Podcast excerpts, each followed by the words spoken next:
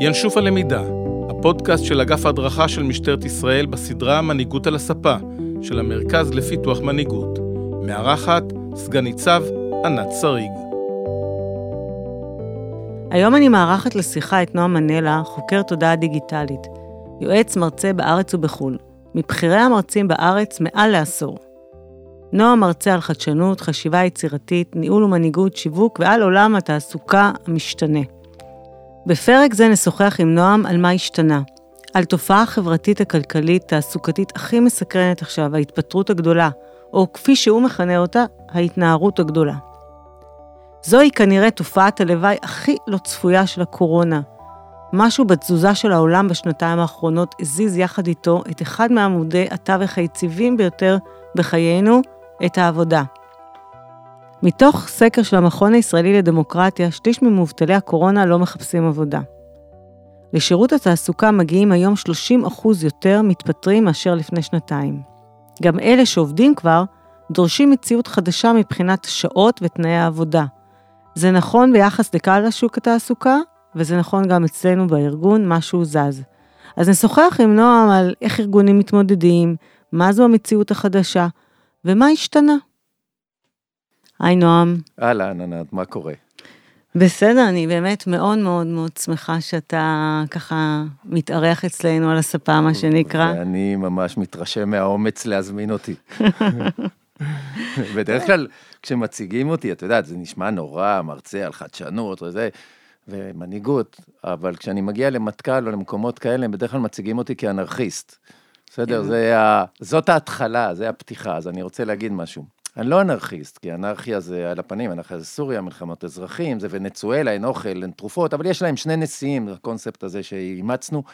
אבל uh, אני כן עוסק, וזה נורא חשוב להגיד, כי זה קשור לענייננו, ביחסים החדשים בין הכאוס לסדר בתוך העולם הטכנולוגי, דיגיטלי, רשתי, שבו אנחנו קיימים. ומתקיימים מערכת יחסים חדשה, שבאנגלית זה נקרא במילה אחת cow order, אבל זה עובד יפה גם בעברית. כאוס סדר. ועכשיו אני רוצה רגע לשאול אותך שאלה, את יודעת מה נבחרה שלשום כמילת השנה? אה, מה לא, המילה? אבל אני יכולה לנחש. מה? תנחשי. או אג'יליות, או כאוס, או משהו בסדר. לא, אז, אז, אז זה הלך למקום קצת יותר מגניב, המילה היא טרלול. נכון, ראיתי את זה. וזה מקסים, זה מקסים, העולם מטורלל. והעולם מטורלל, וצריך לשאול בעצם, מה יטרלל בו? ומה שיטרלל זה התודעה של האנשים, וזה יוביל אותנו להתפטרות או ההתנערות הגדולה, לשוטר במסכה, למה שאת רק רוצה, שקיים בכל הארגונים היום, וצריך להבין את ה... בעצם את החוקיות של הטרלול. ואם אתה מבין את זה, אז אתה יכול להתחיל לייצר פתרונות רלוונטיים, ובעצמך להיות מנהל רלוונטי, משווק רלוונטי, מפקד רלוונטי, ואם אתה לא מבין את זה, אז אתה מתחיל להיות, מה שנקרא היום, לא רלוונטי. לא רלוונטי, או בשפה החדשה, אוקיי בומר. זה כאילו, בואנה, צא לי, מה... צא לי מהווריד, אתה, אתה, אתה פשוט לא מבין את החיים. ולצערי, הרבה מאוד מערכות לא מבינות איפה הן חיים, איפה הן חיות. אז לפני שממש נתחיל, נועם, כן. מה זה בכלל חוקר תודעה דיגיטלית? אז בואי נגדיר מה זה תודעה בכלל. תודעה זה בעצם האופן שבו אנשים תופסים את העולם מבחינה מחשבתית, רגשית, פסיכולוגית, אה, ערכית, מוסרית, שאיפות שלהם. ולמה אנחנו נמצאים בעולם שאפשר להגדיר אותו כתודעה דיגיטלית? מפני שלראשונה בהיסטוריה האנושות מחוברת בעוצמה וקצב שלא היו לעולם, דרך הטכנולוגיה, הדיגיטל והרשתות שהזכרתי קודם, אה, באופן אדיר. מאות מיליונים של אנשים מחוברים, וכשמחוברים אחד לשני, אז מה שזז זה התודעה שלהם. וכשהתודעה שלהם זזה, אז הם כבר במקום אחר. ואם אתה מנסה להח... להשליך על האנשים האלה את הפרקטיקות והתודעה הישנה שלך, אתה מגיע לקונפליקט מאוד מאוד גדול, מה שאני קורא, בשפה האקדמית קוראים לזה דינמיקה חיכוכית, ואני קורא לזה חיכוך הוליסטי. הוא הוליסטי כי הוא יהיה בכל פינה של החיים שלנו, אנחנו נריב על הכל. אנחנו נריב על מה זה כבוד ומה זה נימוס ומה זה היררכיה ומה זה דמוקרטיה ואמון וחיסונים ו- ו- וחינוך ובית ספר ואקדמיה, על הכל. ובכל פעם שהעולם הישן ינסה להגיש לנו את העולם כמו שהוא מכיר, ואיתו גם רבים הצליחו, והגיעו לעמדות מפתח, אז העולם כבר לא יקבל את זה, ואנחנו נקבל תופעות שאולי אחר כך בדין נקרא להם אנרכיה, מהאביב הערבי ומחאות חברתיות, דאעש, ברקסיט, דונלד טראמפ, מתנגדי חיסונים, ההתפטרות הגדולה או ההתנערות הגדולה, זה הכל מופעים של אותו סיפור. אני מבינה שאתה עושה דיכוטומיה בין העולם הישן לעולם החדש. אתה יכול קצת אה, לתאר את זה? אז, למה אז, אתה מתכוון? בטח. החלוקה הקלאסית של העולם במשך הרבה מאוד שנים, כל חוקרי האקדמיה, ארגונים, משאבי אנוש, יועצים ארגוניים, אם זה נשמע לך מוכר, כל אלה רגילים לחלק את העולם על פי גיל. יש בומרים, ויש X ו-Y ו-Z, ועכשיו ל-Zים קוראים זומר, בשביל מהזומים, וזה בעצם מסר נוראי לעולם, מפני שזה, גיל הוא גטו, הוא הולך, אה, הוא חד-כיווני, אין אחורה, זה בעצם אומר לאנשים המבוגרים, לעולם בעצם צעיר לא תהיה, ולכן אני דן אותך לחוסר רלוונטיות, ואתה תמיד תהיה כמו איזה מישהו שבא לספארי, ובמקום לראות את הקופים, מסתכל על הצעירים. אז לא. אבל אם אנחנו עוסקים בתודעה, התודעה היא הפיכה. תודעה יכולה להיות נוזלית, אפרופו כל תפיסת העולם שלי שנקראת בי ווטר. וברגע שאתה מוכן להסתכל על התודעה שלך מחדש, אתה מוכן להיפתח, אתה מוכן להיפתח לרעיונות חדשים, שמתהווים בעולם, ולא להסתכל עליהם באימה או פחד או שיפוטיות, כי אתה גדלת בעולם מסוים והצלחת איתו, אז אנחנו מתחילים להיות בשפה אחרת. ולכן בעצם התודעה שלנו היא היום מורכבת מאנשים, או העולם, סליחה, מורכב היום מאנשים שחלקם הם מה שנקרא תודעה קדם דיגיטלית.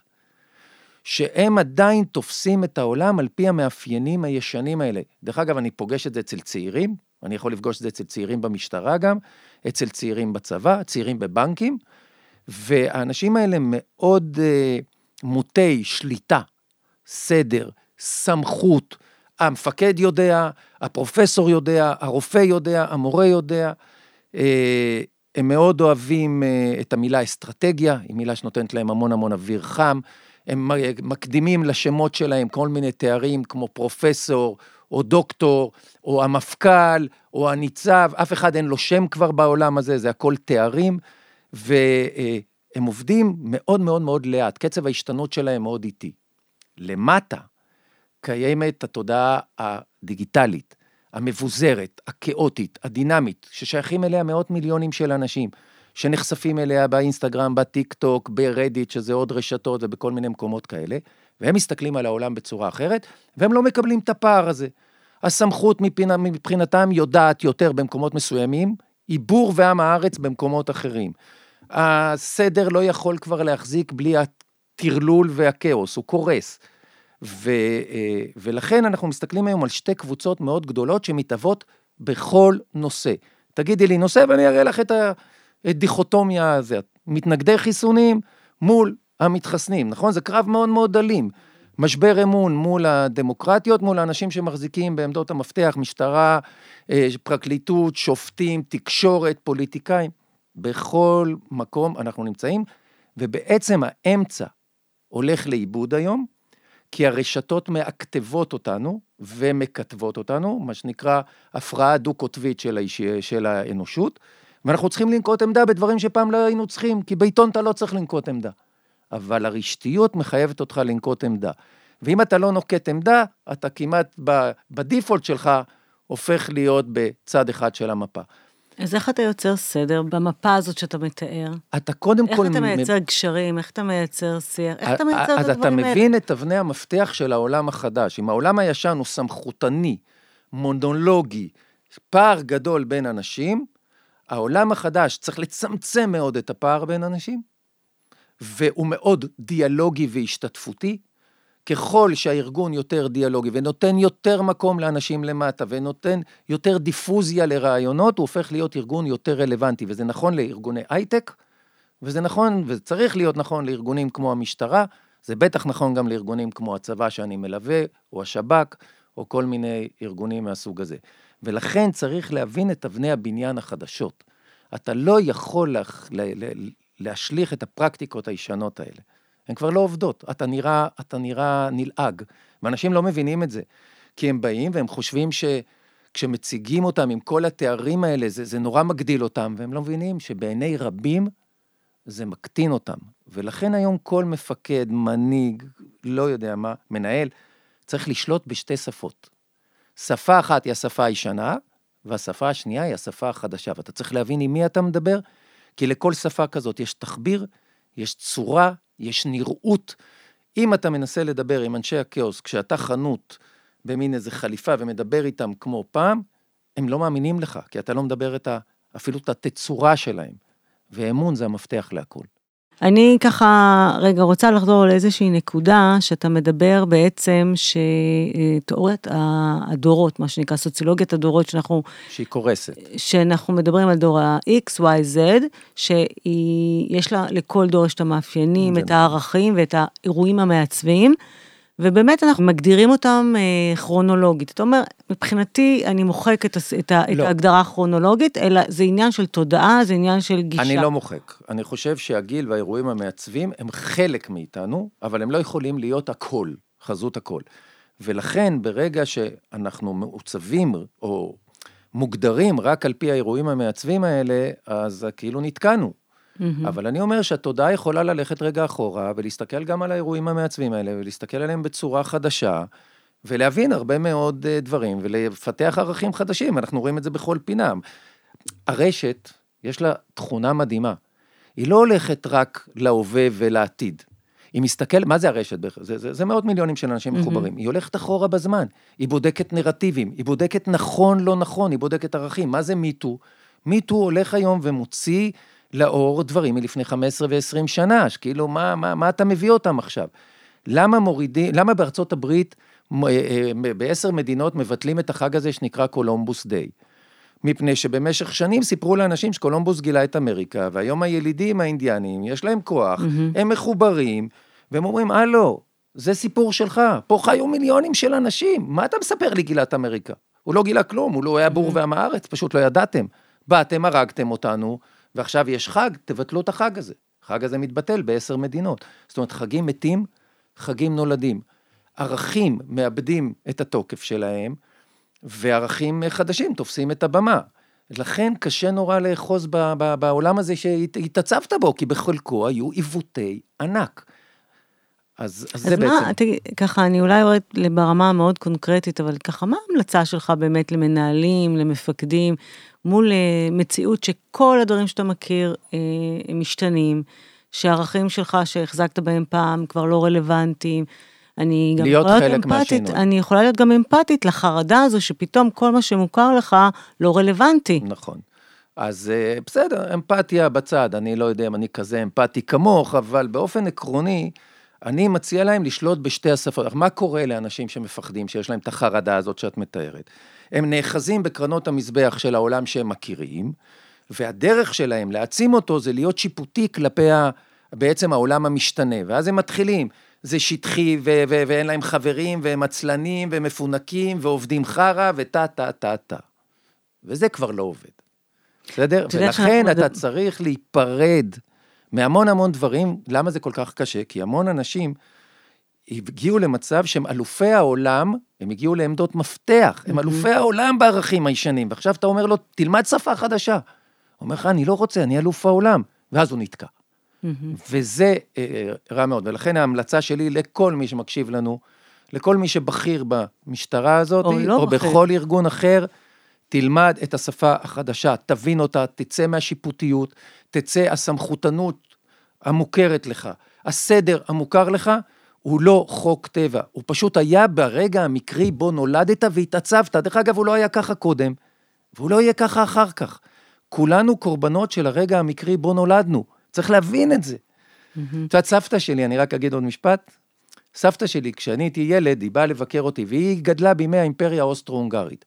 ילד מחונך היה בבית, אבל כשאני הייתי ילד, איפה הייתי? בשכונה. הייתי בשכונה, ברחוב. וכשהיא הייתה באה לבקר אותי ורואה אותי מטונף, מלוכלך, מסריח, מזיעה, שזה היה שמחה, היא הזדעזעה והיא אמרה לי, איזה מין ילד אתה, כלום לא יצא ממך.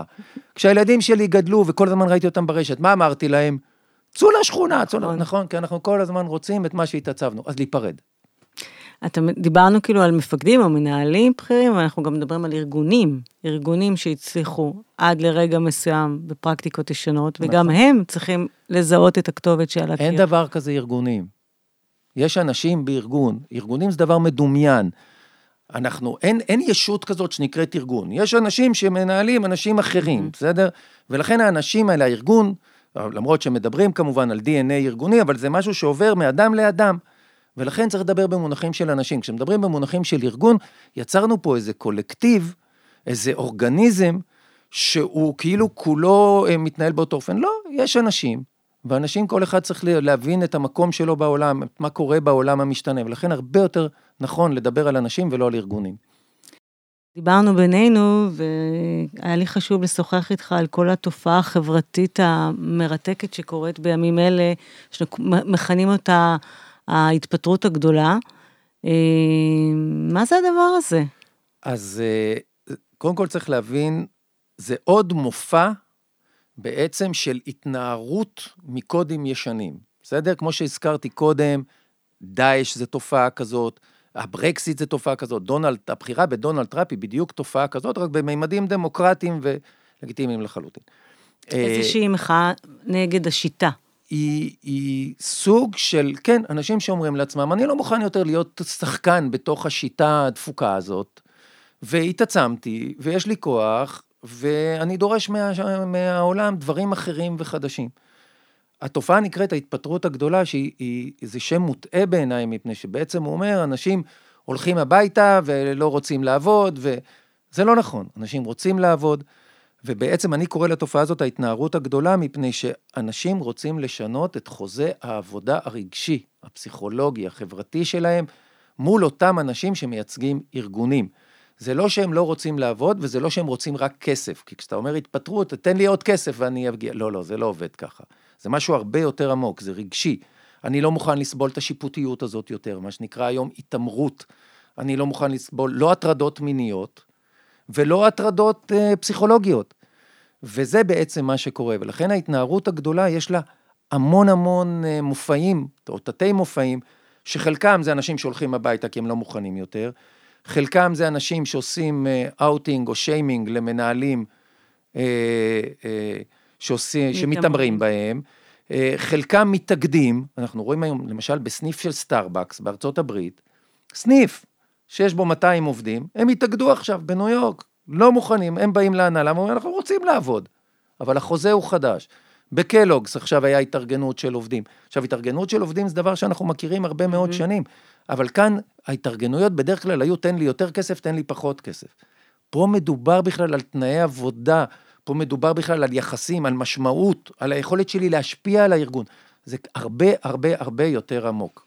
ואתה רואה בקורונה, כאילו, המאיץ הגדול, שבאמת זו תופעה שכבר התחילה כנראה אה, לפני הקורונה, והקורונה ככה נתנה איזה בוסט לדבר הזה, שאנשים ישבו בבית בעצם, וחישבו מסלול מחדש. נכון. ואמרו, אני לא מוכן יותר לחזור לתנאים שעבדתי בהם, ובואו נדבר על זה, בואו נתחיל מחדש. אז שוק העבודה, כמו הרבה מאוד אה, דברים, אה, שווקים אחרים או תחומים אחרים, היה במצב של נשאות. זאת אומרת, אנחנו יכולנו לראות את זה שנים, שאנשים ממורמרים, ואנשים ראש קטן, ואנשים mm-hmm. לא רוצים, וכו' וכו', ואז באה הקורונה, והקורונה הזו הוציאה אותה מהצינור הזה, יום יום אני הולך, אין לי זמן רגע להתארגן עם עצמי, להבין מה אני רוצה, ופתאום אני יושב בבית, ויש לי איזה gap בין החיים שלי עכשיו למה שהיה לי, ואני לא מוכן לחזור. וזו תופעה עולמית, זה קורה בארצות הברית. בארצות הברית בחודש ספטמבר התפטרו ארבעה וחצי מיליון בני אדם. הדבר הזה אה, מגיע לצרפת, לאירלנד, לישראל, אין פה נהגי אוטובוסים, אין סייעות, אנחנו ראינו את השוטר במסכה, זה, זה מגיע לכל פינה. זה נמצא בסדנאות היזע בבנגלדש, בווייטנאם, בהודו. אין היום אה, מקום שזה בעצם חולף על פניו. בארץ אפשר היה לראות את זה עם המתמחים, רק לפני אה, כמה שבועות, מתמחי רפואה. זה חוצה מעמדות, זה חוצה תחומים, זה חוצה גיאוגרפיה, מפני שהרעיונות האלה נעים מאחד לשני בקצב מטורף. יש עכשיו קבוצה ברדיט, רשת רדיט, בסדר? רשת mm, חברתית yeah. כן. מאוד אגרסיבית בארצות הברית, mm-hmm. שנקראת אנטי וורק, שאומר, אנחנו לא מוכנים יותר לעבוד בחוזה ההעסקה הישן. אה, לפני חודשיים וחצי היו שם בערך 50 אלף איש, היום יש שם קרוב לשלושה מיליון.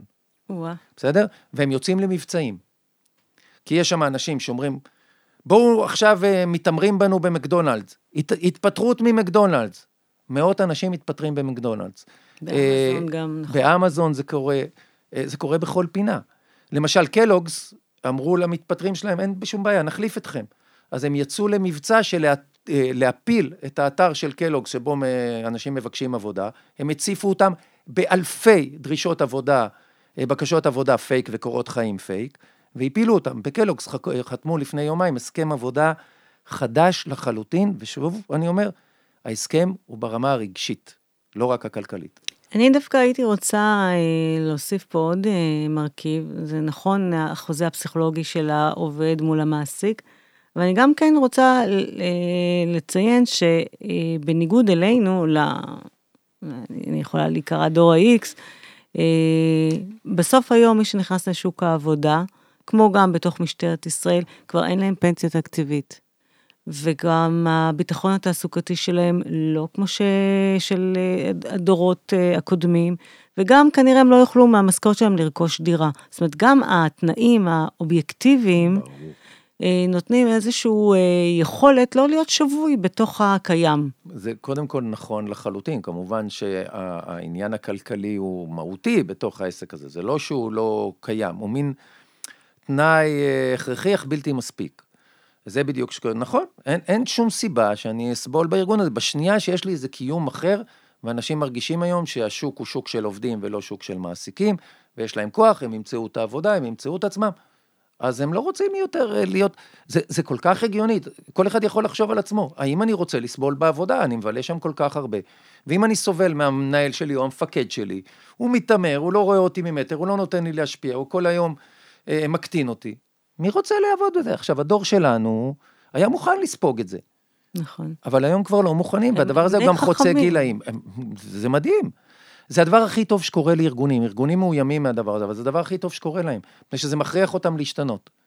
והארגונים חייבים להשתנות כדי לצאת מבינוניזציה של ארגון לטיוב של ארגון, מפני שמה שקורה בסוף, העובדים הטובים תמיד יש להם ברירה, צריך לזכור את זה.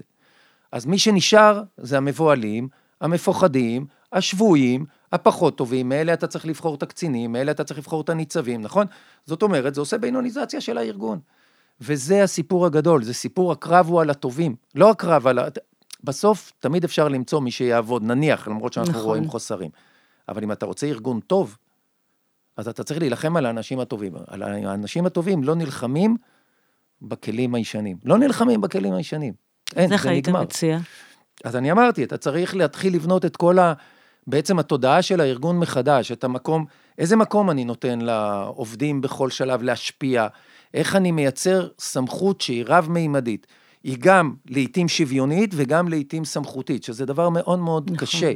אה, מה שנקרא היררכיה רב-מימדית. הדור שלנו לא חונך לחשוב בצורה הזאת, זה, זה מאוד קשה לו רגשית.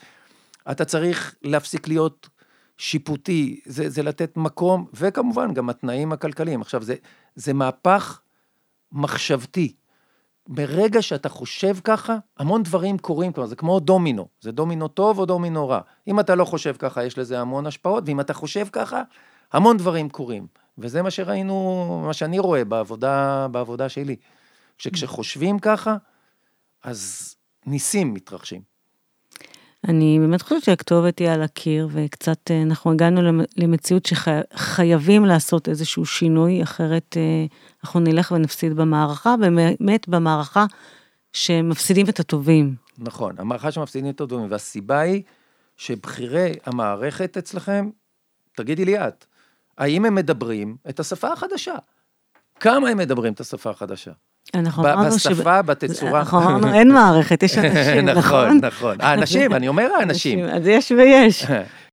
אתה יכול לספר את מה שדיברנו בשיחה בינינו לפני כן, לא צריך להגיד את שם החברה, אבל אה, אה. שבאת, אני חושבת שזה יופי של, אז כן, אז רק... של תהליך של מנהל שמגיב בצורה נורמלית, וצ'יק צ'ק עושה, מבין את הסיטואציה ועושה שינוי. אז, אז הוזמנתי לכנס של עובדים, יחסית צעירים, בני 35 כאלה, בחברה שעושה אלגוריתמים, אז כולם מין שיוצא 8200, כל מיני כאלה, ו...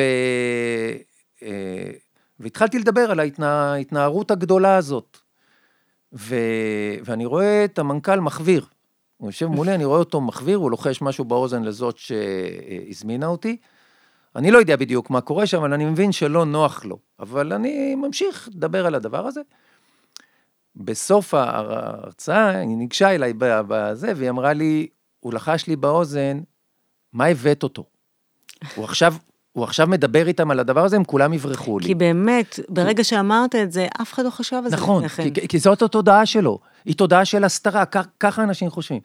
אבל מה שלזכותו ייאמר, זה שהיה לו עוד 45 דקות בזמן ההרצאה, לנשום רגע, להתעשת, להקשיב, להבין משהו, והוא קם בסוף ואמר להם, תקשיבו, נפל לי האסימון, הבנתי משהו. ואני רוצה להגיד לכם, אם מישהו מכם מרגיש שיש פה איזו התעמרות, משהו לא נוח, יש פה אי שקיפות, הוא לא מבטא את עצמו כמו שצריך, הוא מתוסכל, בואו נפתח הכל. בואו נדבר על הדברים, בואו נוריד את האלמנטים האלה מהחוזה ההעסקה שלנו. אני לא רוצה שתרגישו ככה, אני. רוצה עובדים שמחים. מדהים. והוא בא אליי בסוף ואמר לי תודה. וזה היה מדהים. עכשיו, הוא יישם את זה, אני לא אמרתי לו, לך, תעמוד, תגיד את זה.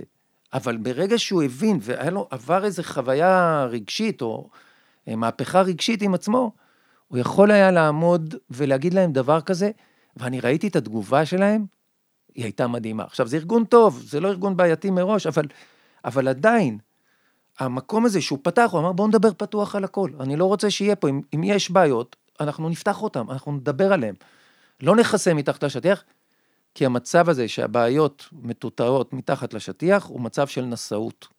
כמו במחלות כמו איידס, אתה יכול להיות נשא הרבה מאוד שנים, תיקח קוקטייל, הכל בזה, יום אחד המחלה יכולה להתפרץ.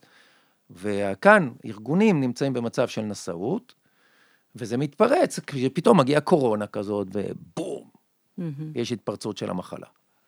לאן העובדים הולכים? איפה הם? איך הם מתפרנסים? אה, אז, מה אז, קורה איתם? אז צריך להבין כמה דברים שקרו.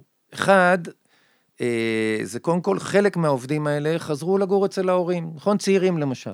הם חזרים לגור אצל ההורים, מה כמו שאומר... הבן שלי, בדיוק כמו הבן שלו, בן כמה הוא? 24. הנה, 24. זאת אומרת שאם הוא רוצה לעבוד עכשיו במלצרות, הוא יכול לבחור, לא קרה לו כלום, נכון? הוא גר בבית, הוא גר אצל ההורים, הבת שלי גרה אצלי. המנהל דיבר אליה לא יפה, אמרה לו תודה רבה, שלום, באיזה מסעדה. היא לא מוכנה לסבול ממנו. יש לה כוח כלכלי, יש לה גב. הדבר השני, אנשים מתעצמים אחד מהשני. בגלל שהם מחוברים, הם אומרים, אנחנו נלך הביתה, יש לנו את הכוח הזה, את הביחד הזה, ויש לנו תמיד את הכמה חודשים האלה לשרוד, אז אנחנו נסתדר עם הדבר הזה. והדבר השלישי, הם מבינים שזה שוק של עובדים, כי כשכולם הולכים הביתה, המעסיקים במצוקה. אז הם אומרים, אנחנו נמצא...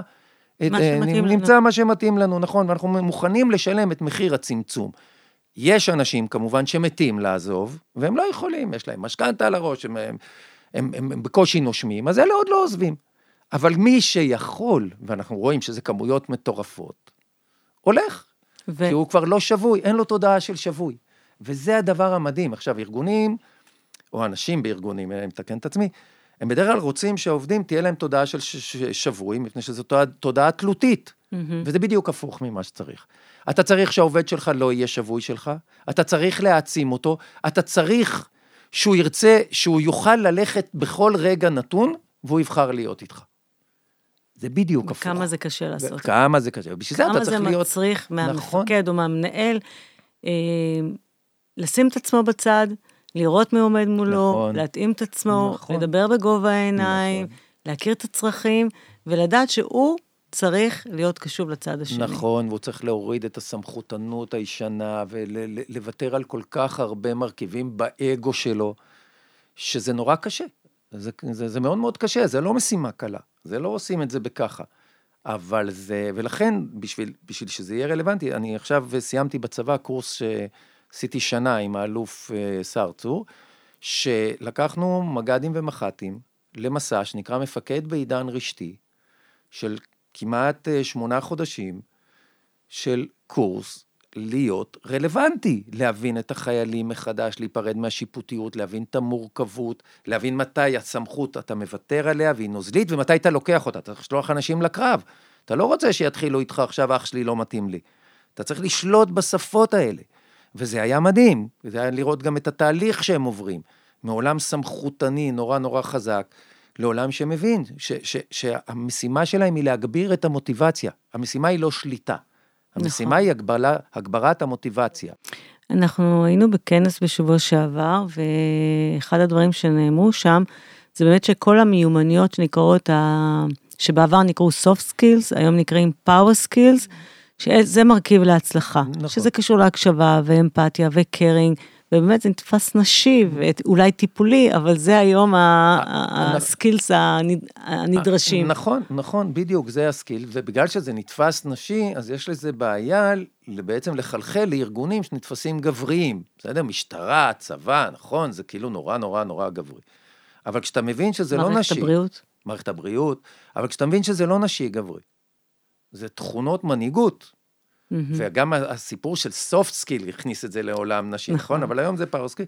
זאת אומרת, אנחנו משנים גם את הטרמינולוגיה. נכון. אז כשאתה מבין שזה תכונות אנושיות שפשוט עובדות יותר טוב, אז אולי כדאי לך לנסות לאמץ, להתחבר לתכונות כאלה, לא להיבהל מזה, לא לתייג את זה כנשי. אה, זה חלק מהשינוי. ועכשיו השאלה היא, אתה מסתכל באנשים בארגון, ואתה אומר, מי יכול להעביר, לעבור את התהליך הזה, ומי כבר, אה, כבר לא.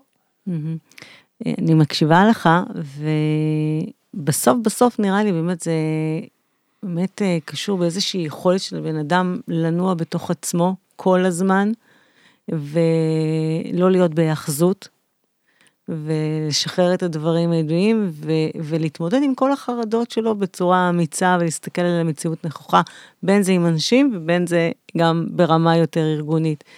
אנחנו לקראת סוף השיחה בינינו. אה, יש משהו שלא שאלתי אותך שאתה חושב שרלוונטי וכדאי לציין עוד?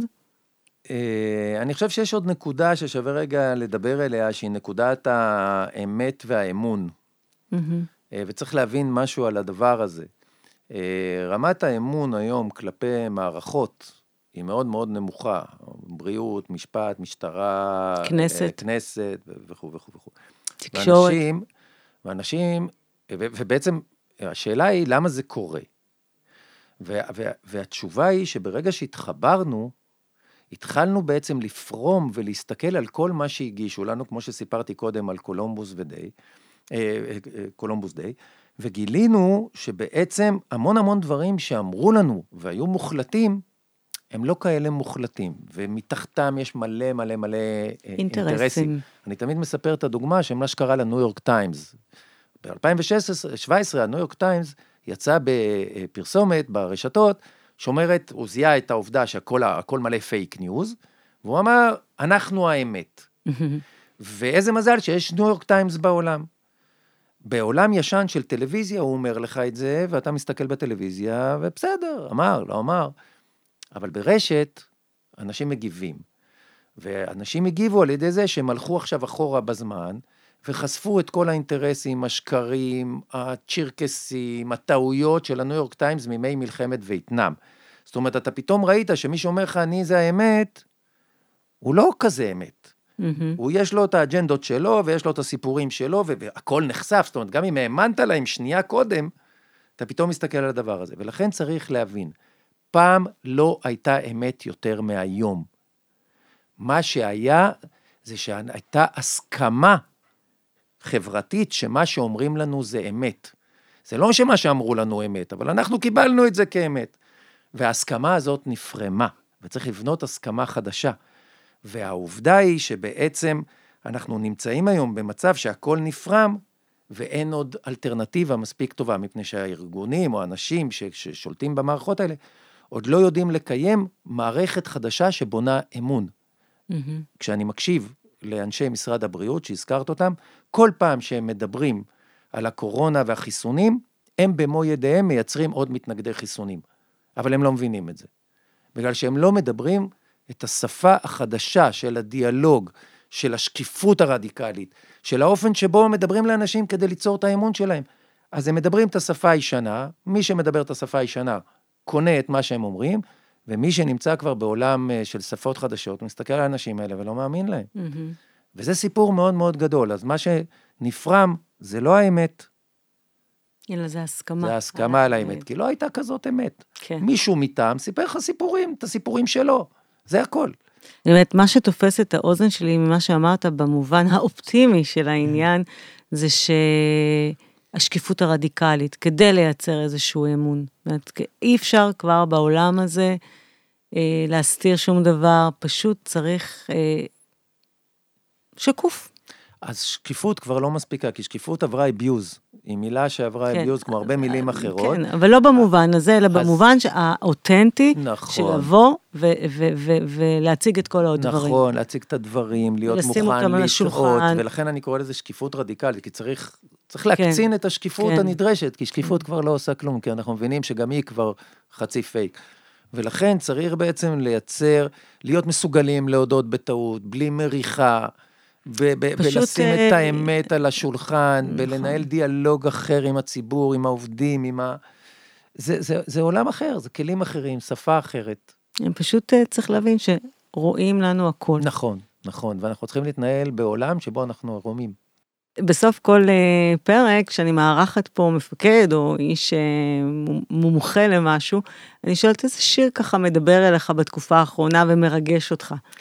אז אני לא יכול להגיד בתקופה האחרונה, כי עכ- עכשיו התקלת אותי באיזה שעה, אז, אז מה שבא לי עכשיו, אוקיי? זה אז השיר טוב. שקופץ לי, מתוך אותנטיות. השיחה שלנו, בדיוק. דרך אגב, יכול להיות שבעוד שעה שואל אותי מישהו אחר, קופץ לי שיר אחר. אבל כרגע מה שקופץ לי זה Bridge over Troubled Water. וואו. של אה, סיימון ממש וגרפנקל. של פעם. זה ממש של פעם, אבל זה מעניין, כי, כי ארט גרפונקל, אה, עכשיו יש לו סרטונים בטיקטוק, שהוא מזמין את האנשים להופעה חדשה שלו. וואלה. כן, וזה זה, זה חלק אולי ממה שקפץ לי. ואם אני אגיד עוד משפט, אנחנו כבר במוזיקה על דיאלוג, אז סטינג עכשיו יצא עם אלבום חדש. עכשיו, סטינג הוא כאילו אלוף העולם במוזיקה הישנה, אבל הוא, הוא רוצה אנשים חדשים. כן. והוא מוציא סרטון מדהים בטיקטוק, והוא אומר לאנשים, תקשיבו, תראי מה זה צניעות ואותנטיות. הוא אומר, תקשיבו, אולי אתם לא מכירים אותי. אני סטינג, אולי אתם לא מכירים אותי. מקסים. ו- אבל יש לי את השיר הזה, אולי אתה מכיר את השיר הזה, והוא שם אה, Message in a Bottle, ואולי את השיר הזה, Englishman in New York, ואולי את השיר הזה, Every Breath You Take. והוא אומר, אה, אני אשמח אם אה, תעלו גרסאות שלכם לשירים שלי, and I'll be watching you, ואני אעשה לכם לייקים. איזה modeling ופתאום, מטורף. ופתאום סטינג, ואני רואה את זה, סטינג כותב ל- ל- ל- לחבר'ה בני 17, 25, 30 מכל מיני מקומות בעולם, וואו, ריגשתם אותי. אם סטינג ריגש אותך, אתה בא למחרת לעבודה והסמכותן הישן אה, מתנהג אליך כמו פעם, אתה מסתכל עליו ואתה אומר, okay, boomer. מדהים. וואו, איזה סיום מעולה. תודה, נועם. תודה. בבקשה, היה לי כיף. אז מה למדנו ממה ששמענו? אנחנו בעיצומו של סדר חדש. דברים שעבדו לנו פעם כבר לא רלוונטיים. המציאות מחייבת את הארגון ואת המפקדים בו ללמוד שפה חדשה ולתרגל פרקטיקות חדשות. המשימה אינה שליטה, אלא הגברת המוטיבציה. השוטרים והשוטרות החדשים כבר לא שבויים בארגון, הם יכולים לקום וללכת, ואנחנו רוצים שהשוטרים יוכלו לעזוב בכל רגע נתון, אבל שיבחרו וירצו להישאר.